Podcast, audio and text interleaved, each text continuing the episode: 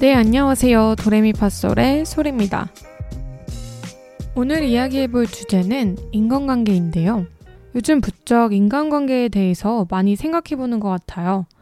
이 주제를 좀 더 나중에 할까 하다가 나중 되면 또 바뀔 수도 있으니까 그때는 그때 가서 또 해보고 오늘은 20대 후반인 저의 경험을 바탕으로 인간관계에 대한 지금 하고 있는 생각을 담아보려고 해요.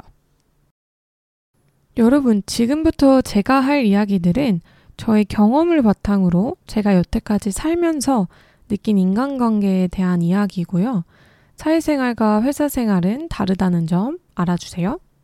20대 후반이 되면서 저의 인간관계도 많이 변하고 내가 인간관계를 대하는 자세도 많이 달라진 것 같아요.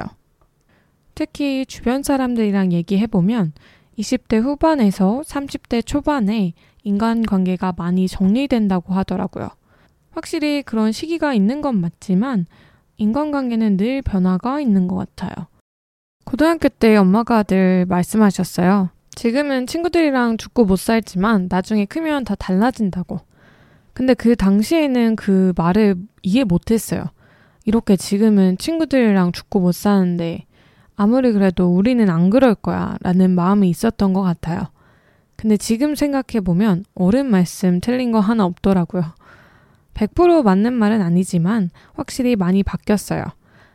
부모님 세대에는 스마트폰도 없었고 이렇게 친구들이랑 매번 연락하면서 지낼 수 있던 세상이 아니었기 때문에 더 그랬었겠지만 어, 그때 엄마 말씀대로 지금은 크게 달라진 것 같아요. 코로나 때문에 예상치 못하게 호주에 오래 살게 되면서 어, 한국에 있는 친구들이랑 오랫동안 못 보는 상황이었기 때문에 인간관계에 대해서 더 많이 생각하게 된 것 같아요. 사실 처음 호주에 갔을 때는 적응하느라 바빴고 친구들한테 연락을 많이 하지 못했어요. 1, 2년이 지나면서 호주에서의 삶이 안정되고 친구들을 오랫동안 보지 못했기 때문에 너무 보고 싶고 같이 놀고 싶고 이런 마음이 커지니까 연락을 많이 하기 시작했던 것 같아요. 그리고 사람들이 먼저 나의 안부를 궁금해 해주고 나도 궁금해 하면서 서로 관계를 이어가려는 사람들에게 감사함을 느꼈고 그 사람들에게 더 잘해야겠다는 생각이 들었어요. 저는 어릴 때부터 정이 많아서 사람들을 만나면 인연 하나하나가 너무 소중해서 모든 사람들에게 정을 주고 챙겨주고 마음을 많이 썼던 것 같아요. 그리고 내 자신보다는 남을 더 챙기고 내가 힘들어도 남을 위해 해주는 것들이 많았어요. 그러다 보니 어릴 때부터 상처를 받는 일도 많았던 것 같아요. 오랫동안 그렇게 지내다 보니까 챙길 사람들이 너무 많아졌고 남을 챙기면서 정작 내 자신을 못 챙기고 있는 나를 발견했어요. 어릴 때 이런 경험들을 하면서 많이 힘들었지만 그런 경험들로 지금은 오히려 인간관계에 대해서 덤덤할 수 있다는 점에 마음이 훨씬 편하네요.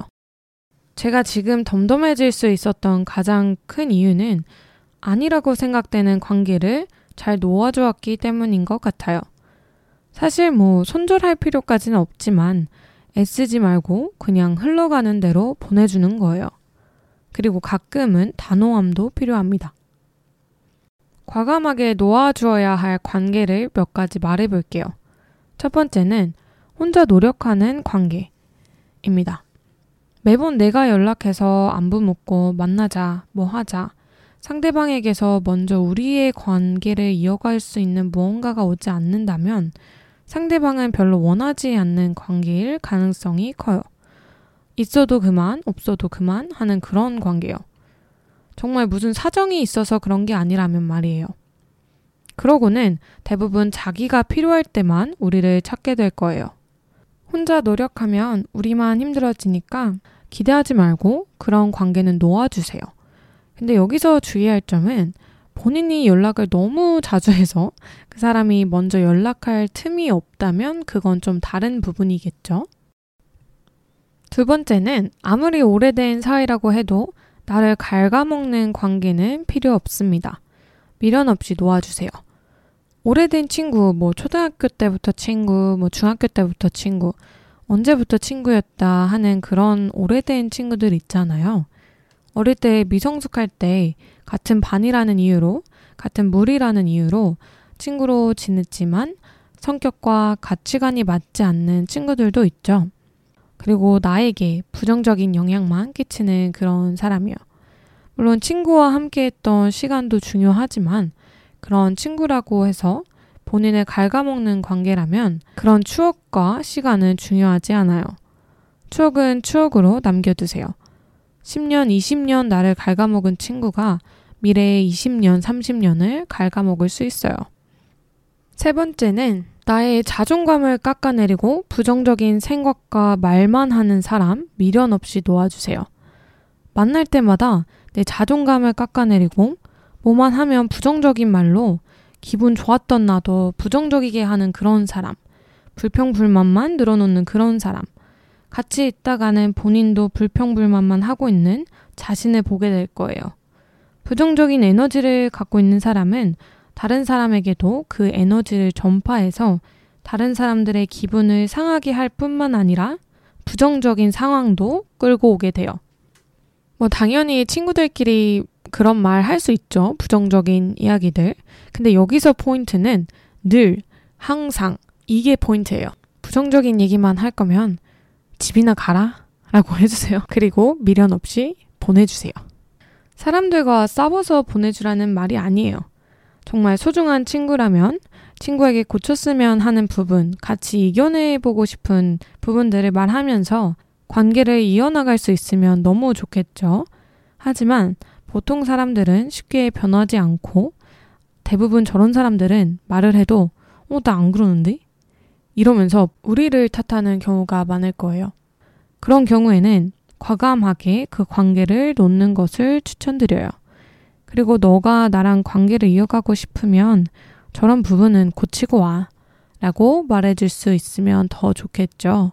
근데 저도 사실 그런 말은 잘 못한답니다. 여기서 제일 중요한 부분은 본인이 누군가에게는 그런 사람이 아닌지 생각해 보는 거예요. 저도 이런 말을 하고 있으면서도 내가 혹시 누군가에게는 이런 친구인 건 아닌지 늘 자아성찰하는 시간을 많이 갖는 것 같아요.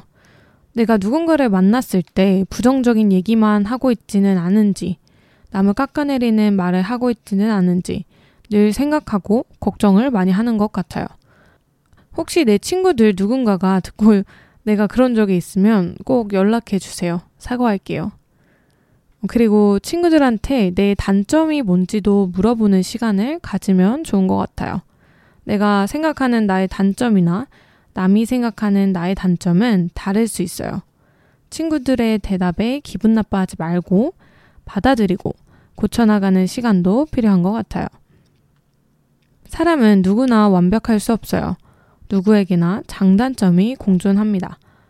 그리고 사람의 성격과 성향은 너무 다양해서 누군가가 생각하는 장점이 누군가에게는 단점이 될 수 있고 그 단점이 누군가에게는 장점이 될 수 있어요.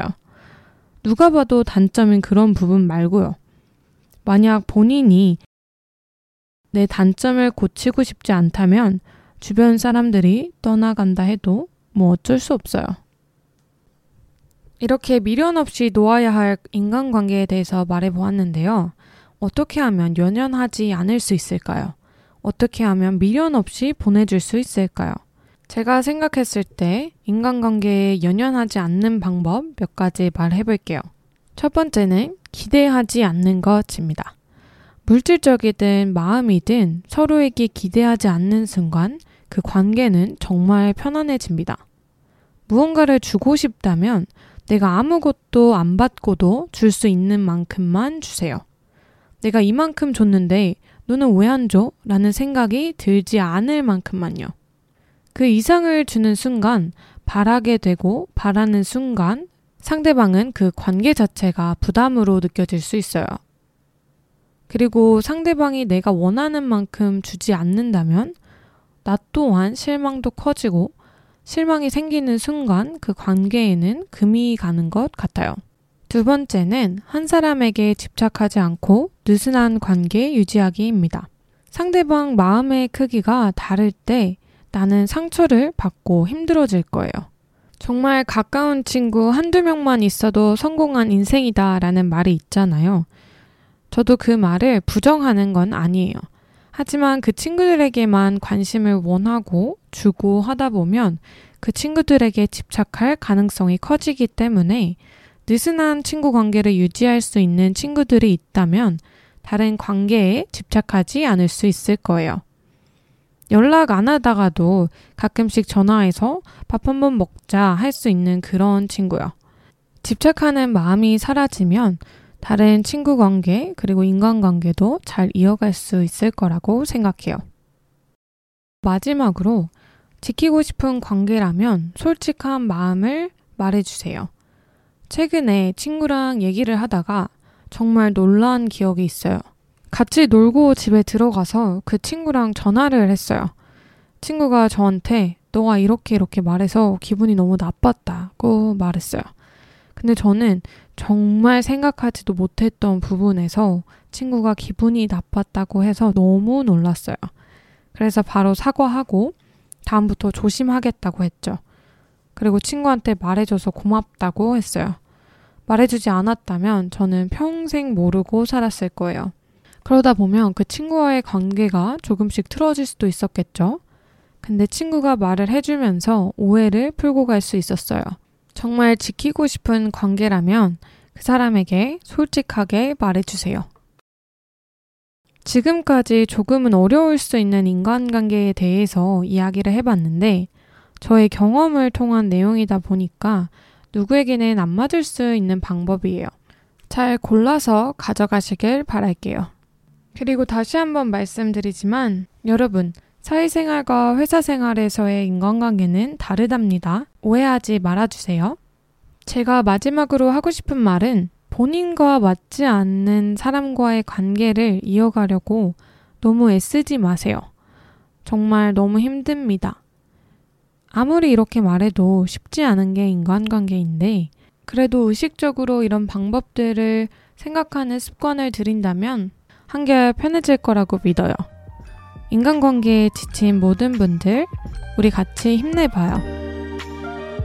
지금까지 도레미파솔의 소리였습니다. 안녕.